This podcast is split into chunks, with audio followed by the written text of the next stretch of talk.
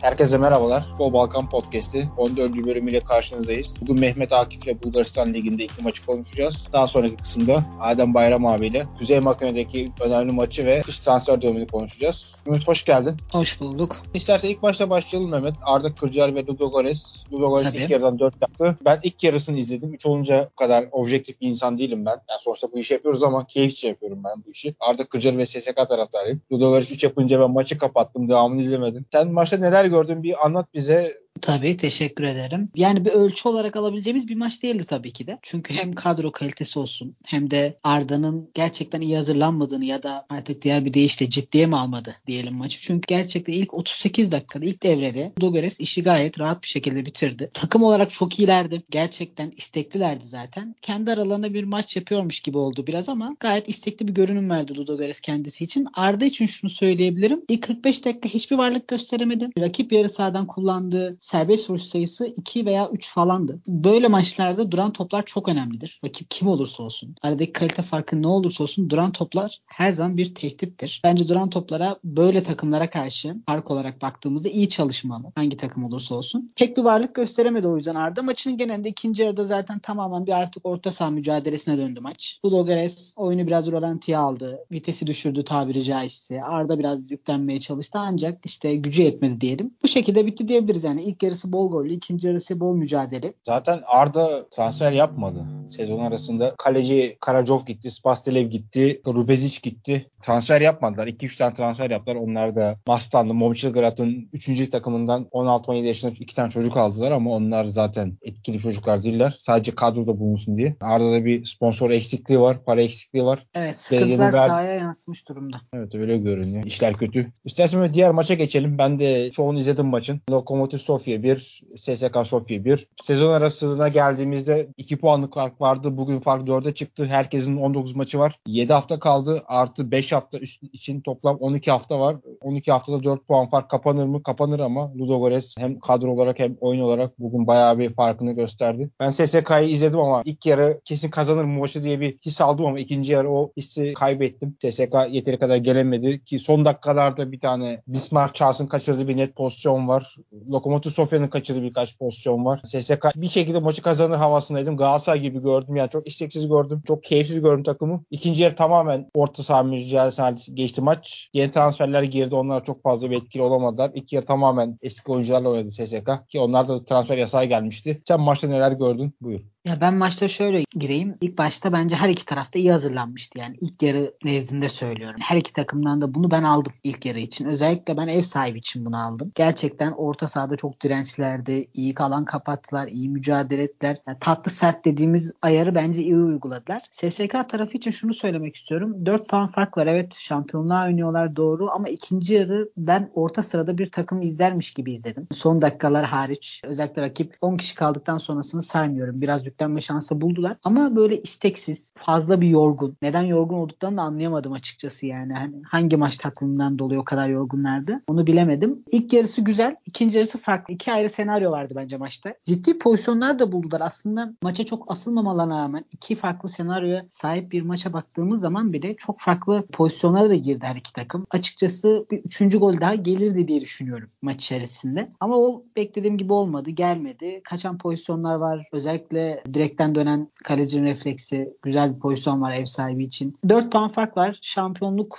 çok uzak değil ama ümitli mi bakıyorum diye sorsanız pek bakamıyorum maalesef. Onun dışında oyun olarak şunu söyleyebilirim. Benim çok hoşuma giden bir şey yaptı SSK. Ben bunu çok seviyorum taktiksel anlamda. İki tane oyun kuracağı zaman iki tane stoperini geride sadece bıraktı. Normalde iki tane ön libero oynuyordu sadece SSK. 4-2-3-1 diye adlandırdığımız formasyonda. iki tane stoperiyle geriden oyun kurmaya başladı. Sağ bek ve sol bekini tamamen orta sahaya iki ön libero'nun soluna ve sağına yerleştirdi. Çizgiye bastırdı. Orayı bir dörtlü orta saha kurdu. Bu şekilde kanattan daha çok ileriye gönderebildi. Ama verim alabildi mi? İşte burada maalesef verim alamadı. Açıkçası Yomov'u daha iyi bir performans bekliyordum. Çok basit pas hataları yaptı bazen. Top kayıpları oldu. Bu şekilde bu çok sevdiğim bir taktik benim. Beklerin çizgiye basması, orta sahaya destek verip hatta orayı dörtlemesi, geriden çok iyi oyun kurarak. Bunu zaman zaman yaptılar. Sürekli yapabildiler mi? Hayır. Ama zaman zaman bence saha içerisinde iyi uyguladılar. Şimdilik bunları söyleyebilirim. İki gol de birbirinin benzeriydi. Arkaya atılan toplar ve defansın hatası ve aşırtma goller. Hem kaleci hem defansın hatasını yazabiliriz. Bir de senin söylediğin ek olarak şunu söyleyeyim. Şimdi baktım. Amos Yoga çıkmış 70. dakikada. Anladığım kadarıyla SSK çok dikkat etmedim ama normalde 4-3 falan oynuyordu. Direkt üçlü defansa geçti. Yani üçüncü stoperi soktu. Üçüncü Hollandalı'yı soktu. Bekleri ileri sürdü. SSK aslında gol de aradı bayağı ama goller gelmedi işte orada kanatlardaki o yaratıcılık yoktu. Bir katta hem diğer tarafta Yomov'da dediğin gibi. İkinci yarı giren yeni transferlerden birisi de vardı. O çok fazla etkili olamadı. Orta sahada biraz yetersiz gördüm ben. Varela sakat bildiğim kadarıyla. SSK'da eksikler var. Forvetler biraz becerikli olsa yine belki gol gelirdi ama o da gelmedi. Bir anda fark 2 iken 4'e çıkmış oldu. Ludogorets'in de zor maçı yok gibi. Ben fikstüre baktım. Anca playoff'ta bir maç olacak ki onu yensen bile Ludogorets'in puan kaybetmesini bekleyeceksin. Artı SSK Sofya her maçın kazanır mı? Bunun cevabı bence zor. Çünkü SSK'nın şöyle bir sorunu var. Seninle izlemiştik Ludogorets maçını veya derbi maçları. Takım bayağı maç seçmeye başlamış gibi yani. Derbide Ludogorets maçında çok iyi top oynarken takım. iki Ludogorets maçında özellikle iyi top oynamıştı. Onun dışında işte Pirin'i puan kaybetti son dakikada. Slavia Sofya kaybetti. Kolay maçlarda hep puan kaybetti SSK. Maç seçiyor gibi görünüyor. Ben çok olumlu bakmıyorum. Grupta hadi SSK şampiyonu falan diyoruz ama biraz benim goy goy olsun diye laf olsun diye çok olacağını düşünmüyorum. Ben Kayseri'de ile ilgili bir şey söyleyeceğim. Benim çok beğendiğim bir forvet açıkçası kendisi ama istediği topları bugün bence alamadı. Ona rağmen pozisyona girdi, mücadele etti. Ben çok beğeniyorum. Türkiye Ligi içinde bence gayet uygun bir forvet. İstediği topları alamadı. Bunda az önce dediğin gibi Yomov'un çok büyük etkisi vardı. Bence çok gereksiz pas hatası yaptı takımı için. Öyle gereksiz yerlerde yaptı ki hem de pas hatalarını bir anda böyle olgun bir atak oluşmadı bile. Bunu eklemek istiyorum sadece. Yomov ve Kayseri'nin bağlantılı oyuncular olduğunu düşünüyorum. Önceki maçlarda nazaran. Çünkü Yomov'un performansı Kayseri'de ister istemez bence etkiliyor. Herhangi bir forvet ister istemez etkiliyor. Bu yüzden Yomov'un performansının kötü olması bence maçın kilit noktalarından biriydi SSK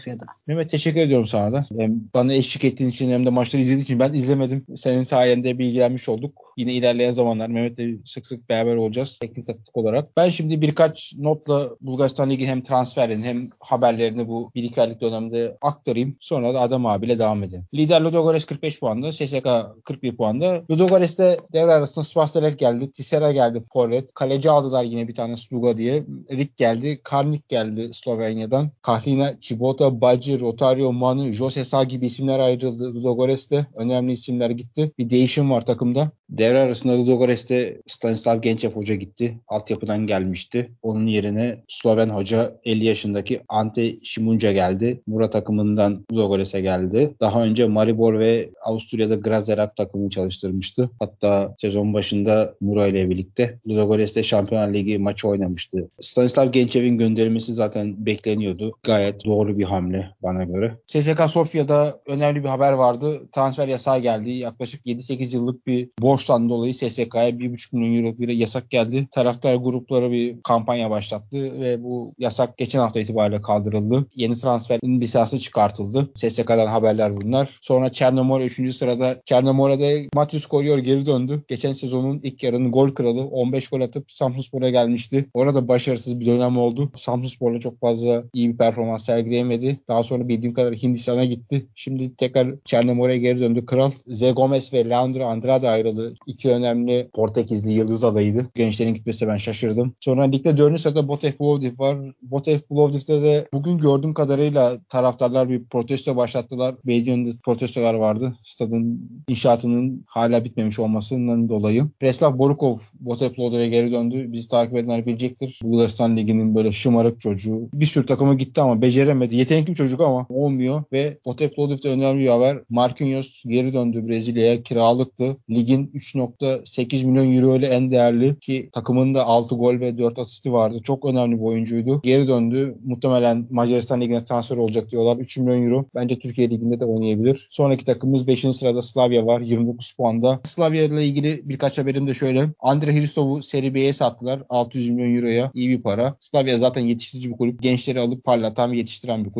Ve kaleci Vusov burada kaldı. Devre arası gitmesini bekliyorduk ama daha sonraki kulübümüz 6. sırada Leski Sofia var. 26 puanı var. Leski'de çok fazla bir haber yok zaten. Not da almamışım. Kendi halinde 3-5 transfer aldılar. 3-5 kişiyi gönderdiler. Onlar şu an bu sezon böyle ortada bitirmeye çalışacaklardır. 7. sırada Bereo var. Bereo'da takımda çok sıkıntı var. Takımın satışı gündemdeydi. Yaklaşık 35 milyon euro gibi bir rakam görmüştüm galiba. Takımın satılması gündemde. Bir sürü oyuncuyla yollara ayrıldı. Tüm yabancılar gitti neredeyse. İşler pek iyi görünmüyor. Bekleniyor. Ne olacak takip edeceğiz. Lokomotiv Plovdiv'de 8. sırada 25 puanı var. Onlarda da çok fazla bir gelişme yok. Onlar da 2-3 tane transfer yaptılar. Ve 9. sırada Arda Kırcali. Yani Arda Kırcali'de Rubezic gitti, Spasdelev gitti, Ludogorets'e, Ivan Karajov gitti, kaleci Krumov gitti, Sartko Sera'ya. iki tane önemli isim Spasdelev ve Ivan Karajov dersek Arda hiç transfer yapmadı neredeyse. Birkaç tane genç aldı. Arda'da işler kötü. Bir tek yabancı var. Yeni hoca Belçev geldi ama şu an 9. sıradalar fakat muhtemelen düşme hattına düşeceklerdir. Bugünkü oyunu görünce hiç bana umut vermedi. 10. sırada SSK 1948 var. SSK ligden çekilmeyi bile düşünmüşlerdi. Sasko söyle ikisi biraz garip gruplar. Hep düşeceğiz veya ligden çekileceğiz derken bir anda bir sürü transfer yaptılar. En çok transfer yapan ikinci takım. iki tane yabancı aldılar. SSK biliyorsunuz iki sezondur sadece Bulgar oyuncularla oynuyordu. Kulüp tarihinde politikalarını değiştirdiler. Sadece Bulgar oyuncu oynamaktan vazgeçtiler. Sasko Selova SSK 1948'e şaşırıyorum. Ligden çekileceğiz deyip inanılmaz transfer yaptılar yani sayı olarak. Ve sonraki takımımız 11. sırada Lokomotiv Bugün izledik onları. Çok fazla ümit vermediler. Onlarda çok fazla bir gelişme yok. Botev Vrasa 12. sırada 19 puanı var onların da. Onlarda da en büyük gelişme Dorian Babunski'yi sattılar Debrecen'e. Birazdan Adem abi belki söyler. Çok önemli bir Makedon oyuncu ama burada kalmak istemedi. Ki çok ucuz bir rakama Türkiye Ligi'nde de oynayabilirdi. Oraya gitmesine ben üzüldüm açıkçası. Daha iyi bir takımda oynayabilirdi. 13. sırada Pilin Bragoevgrad var. 16 puanda. Onlar da hocalarını göndermişlerdi. Brahim ve Henderson ayrıldı. İki tane önemli isim. Ve Japon oyuncu Takahashi geldi. Pilin belki üst sırada zorlar ama onlar da burada kalacaktır. Ve ligin son sırasında Sarsko Sele 11 puanda. Onlar kış transfer dönemi öncesi biz ligden çekiliyoruz gibi bir sürü haber gördüm ama bir anda 20-25'e yakın transfer yaptılar. Hiç beklemediğim 13 tane İtalyan kökenli İtalyan takımından oyuncu aldılar ki herhalde menajer veya ilk kez böyle bir şey görüyorum ben. 13 tane aynı ülke veya İtalyan takımından oyuncu getirmek ki ligden çekilmeyi düşünen takım için bilmiyorum neler oluyordu. Acayip işler. Saskosel 11 puanda. Burada çıkamazlar gibi görünüyor ama en azından playoff'ta ligde kalmayı zorlarlar. Şimdilik benden bu kadar. Abi iyi akşamlar. Hoş geldin. Abi istersen bir transferle başlayalım. Kış transfer dönemini anlat. Daha sonra sen bugün önemli bir maça gittin. Onu da konuşuruz. Evet iyi akşamlar Aydın. Dediğin gibi ilk önce geçen cumartesi günü biten ara transfer dönemiyle başlayabiliriz. Kısa bir rapor şeklinde dinleyicilerimizi bilgilendirmek istiyorum. Kuzey Makedonya 1. Liginde 15 Ocak'ta başlayan ara transfer dönemi dün itibariyle sona erdi. Ve gerçekten çok hareketli bir transfer dönemi geçirdik. Birçok transfer gerçekleşti. Fakat bu transferlerden çoğunun yabancılardan oluşması yani yabancı futbolculardan oluşması gerçekten dikkat çekti. Bir de şahsen ben bu kadar transfer beklemiyordum. Bu pandemiden dolayı ekonomi kriz var malumunuz. Fakat ona rağmen kulüpler bence iyi iş çıkardı ve çok önemli transferler gerçekleştirdiler. Kadrolarını takviye yapıp güçlendirdiler. Kulüplerden en çok transfer yapan kulüp Şkupi takımı oldu. Şkupi 10 oyuncu renklerine bağladı. 8 oyuncu ile yollarını ayırdı.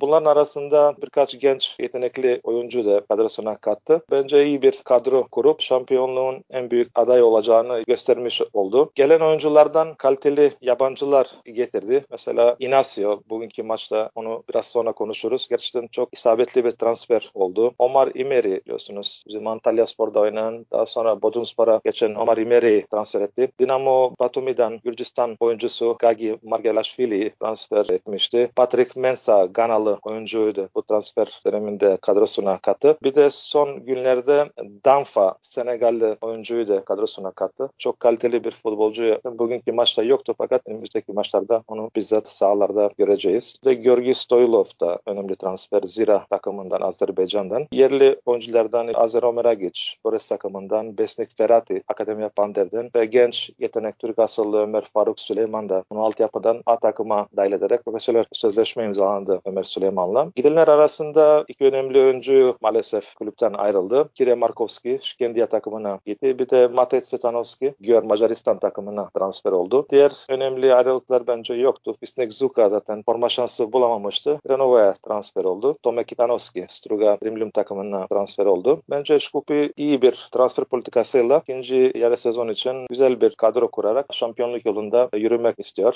Akademiya Pandev geçen yarı sezonun ikinci yerde bitirmişti. Tabelada ikinci yerde yer alıyordu. Onun da iki önemli ismi teknik direktörü Vasovski takımdan aldı. Sarajevo Bosna Hersek takımına başına geçti. Bir de en iyi oyuncuları golcü oyuncu Mirceski takımdan ayrıldı ve Sırbistan takımı başka Topala'ya transfer oldu. Biliyorsunuz Mirceski ilk yarı sezonun gol kralı olmuştu. Ona rağmen yine yönetimin güzel bir transfer politikasıyla birkaç oyuncu da yerlerine dahil ettiler kulübe. Pepe Georgiev Davuta takımına Arnavutluk'tan forvet oyuncu transfer ettiler. Onun dışında Victor Victor Angelov Voluntari Romanya takımından Akademiya Pandeve geldi. Biliyorsunuz Victor Angelov Borussia Dortmund'un altyapısından yetişmiş bir oyuncumuz. Dimitar Mitroski aynı öyle yetenekli bir oyuncu Sporting Lisbon'dan yetişen bir futbolcu. O da Akademiya Pandeve dahil oldu. Böylelikle iyi bir kompakt bir takım kurdular. Önümüzdeki dönemde tekrar üst sıralara oynamaya aday olan bir takım zirve oynamaya hedefleyecektir mutlaka. Şkendiye takımı ise transfer çalışmalarını titizlikle yürüttü ve nokta transferler yaparak kadrodaki eksiklikleri giderdi. Kurduğu takımla şampiyonluk yarışında iddiasını sürdürmekte kararlı görünüyor. Şkendiye bu transfer döneminde dediğim gibi nokta transferler yaptı ve Regan Lisa'dan sol bek Mihail Maneski transfer etti. Ermenistan Sevan takımından Andre Mensalao transfer etti. Eski oyuncusu Ferhan Asani, tecrübeli oyuncu, eski kaptanı onu da tekrar kulübe geri döndürdü. Ve savunmada Lisman Tsake, geçen yarı sezonun işte en iyi savunma oyuncularından biri olan Lisman Tsake, Strugatrim takımında oynuyordu. Onu da transfer ettiler. Bir az önce dediğim gibi Kire Markovski'yi de Şkupi'den transfer ettiler ve gerçekten iyi bir takım kurdular. Bu sene de şampiyonluk için en büyük aday olan takım olacak Şkupi ile birlikte. Regalitsa takımın takımın en büyük transferini teknik direktör de yaptı. İlçe Georgievski transfer etti. Diğer Renova ve Makedonya Görçev Petrov takımlarını onlar da iyi transferler yaparak sezonun ikinci yarısında sıralarda oynamayı hedefliyorlar. Strugat Rimlum takımına gelince onlar da ihtiyaçlar doğrultusunda hareket ederek doğru hamleler yaparak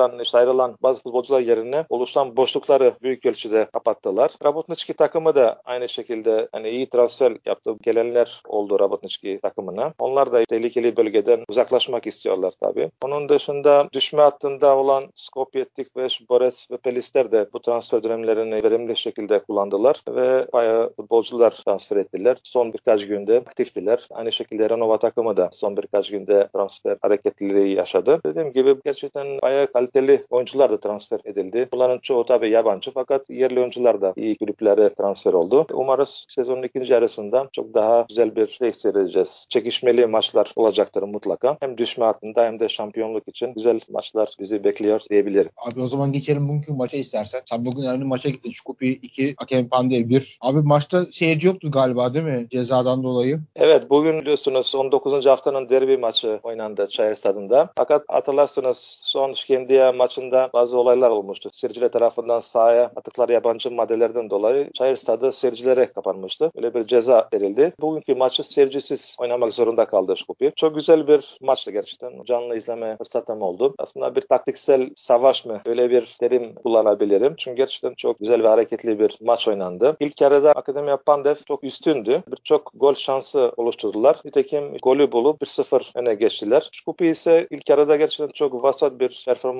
gösterdi. İstediği oyunu oynayamadı. Kaleci Naumoski Kiko sayesinde 2-3 kurtarışı vardı ve diyebilirim maçı kurtardı ilk yarıda. Fakat ilk yarının sonuna doğru bir toparlanma oldu ve bir kontra ataktan golcü oyuncu Sandaya Tunci skoru 1-1 yaptı. Aradan sonra ikinci yarıda çok farklı bir tabloyla karşı karşıyaydık. Akademi Pandev tamamen oyundan düştü. Bütün inisiyatifi Şkupi'nin elindeydi. Çok üstünlük sağladı ikinci yarıda. Diyebiliriz ilk yarı Akademi Pandev'inde, ikinci yarı ise Şkupi'nin üstünlüğüyle tamamlandı. 4-5 net gol şansı yarattı ve nihayetinde ikinci golü buldu. Alvarez'in milimetrelik pasıyla Adetuncu'ya bir pas verdi ve Adetuncu ceza sahasına girip bir plase vuruşla topu ağlara gönderdi. Bunun dışında da daha birkaç gol şansı vardı. Özellikle Valid Hamid'in bir vuruşu vardı. Fakat kaleci gole izin vermedi. 73. dakikada dediğin gibi Faust'un ikinci sarı kartı alarak oyunun dışında kaldı ve Şkupi yaklaşık olarak 20 dakika, son 20 dakika 10 oyuncuyla oynamak zorunda kaldı. Fakat skoru korumaya başardı ve çok önemli bir galibiyet alarak ikinci yerde olan Şkendiya ile 7 puanlık farkını korudu. Şampiyonluk yolunda çok önemli bir galibiyet kazandı. Yeni transferlerden benim düşünceme göre Inacio gerçekten göz doldurdu. Çok iyi bir transfer. Diğer Omar İmeri de ilk yarıda uğraştı fakat pek bir performans gösteremedi. Stoylov da aynı şekilde aktifti fakat dediğim gibi Inacio gerçekten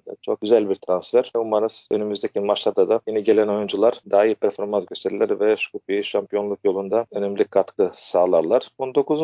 haftadan alınan sonuçlara gelirsek burada Şkendiya önemli bir galibiyet aldı. Stoya karşı 3-1 maçı kazandı. Makedonya Görçe Petrov da çok önemli 3 puan aldı Tikveş karşısında. Tek golü Ermedin Adem Türk asıllı futbolcumuz kaydetti. Makedonya Görçe Petrov'a 3 puan kazandırdı. Skopje ve Borets düşme hattında olan takımlar 1-1 beraber oynadı. Birer puan aldılar. Dünkü maçta ise Breganlisa beklenmedik bir şekilde Renova'ya yenildi ve Renova deplasmanda çok sürpriz bir şekilde çok önemli 3 puan kazandı. Rabotniçki maçını unuttun abi. Rabotniçki kazanmış yani. Şimdi ona bakıyordum. Ha evet Rabotniçki'de pardon. Pelister karşısında çok önemli 3 puana sahip oldu. 2-0 net bir skorla Pelister'i kazandı ve Pelister için çok kötü günler yaşıyor gerçek. Puan cetvelinin son sırasında sadece 5 puanı var ve birkaç transfer yapmasına rağmen yine de pek bir şey gösteremeyecek galiba ligin devamında. Ee, dediğim gibi puan cetvelinde Şkupi 45 puanla birinci yerde, Şkendiya 37 puanla ikinci yerde, Akademiya Pandev ise 35 puanla üçüncü yerde yer alıyor. Devamında Renova Makedonya, Breganlica, Struga ve Rabotnički 25 puanla 8. sırada. Düşme hattında olan takımlar Skopje, Tikveş ve Borec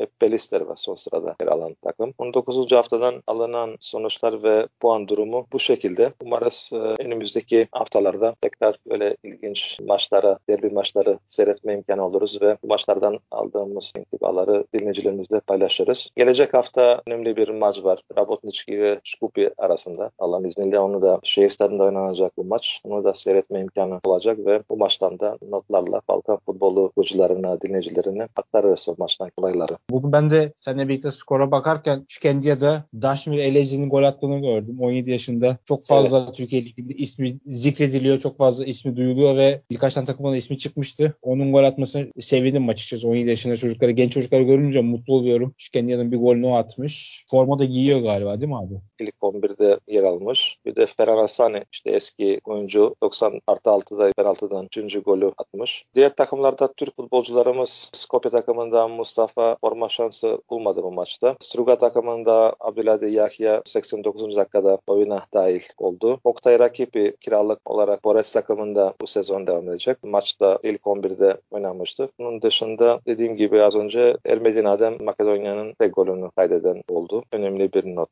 Evet abi ya Türklerin ne yaptığını görmek güzel. Bulgaristan'da bu hafta Türkler görev almadı. Arda da kaleci var. Mesut Yusuf uzun zamandır yedek kaleci. Sizde 14 hafta var. Yine Adem abi tekrardan yine 2-3 hafta sonra bakalım. Programa göre önemli maç olduğunu belki haftaya, belki sonraki hafta. Seninle birlikte zaten bunu yine kararlaştırırız, konuşuruz. Mehmet de bize katılır. Evet. Birkaç tane daha arkadaş da var. Her hafta Bulgaristan Ligi, her hafta Makedonya Ligi ile sizleri sıkmak istemiyoruz. Haftaya bir tane belki röportajım var. Onu koyarım. Katılmak isteyenler olursa da Bosna Hersek, Arnavutluk, Romanya gibi ligleri takip edenler varsa da bize yazabilirler. Çünkü her hafta farklı ligleri konuşmak ve aktarmak istiyorum ama çok fazla da insan bulamıyorum. Başka eklemek istediğiniz bir şeyler varsa buyurun. Yoksa çok teşekkür ediyorum ikinize de. Emeğinize sağlık. Sizler zaman ayırdınız. Maçları izlediniz. Ben o kadar izlemedim. Ben teşekkür ederim çağırdığın için. Çok güzeldi. Adem abinin de senin de emeğinize sağlık. Eyvallah sağ olun. Ben de teşekkür ederim. Umarım dinleyicilerimiz memnun olmuştur. Ve dediğim gibi işte birkaç hafta sonra tekrar başka bir yayında buluşmak dileğiyle. Herkese iyi akşamlar diliyorum. İyi akşamlar. Ben de herkese iyi akşamlar diyorum. Bir dahaki podcast'te tekrardan görüşmek üzere. Hoşçakalın.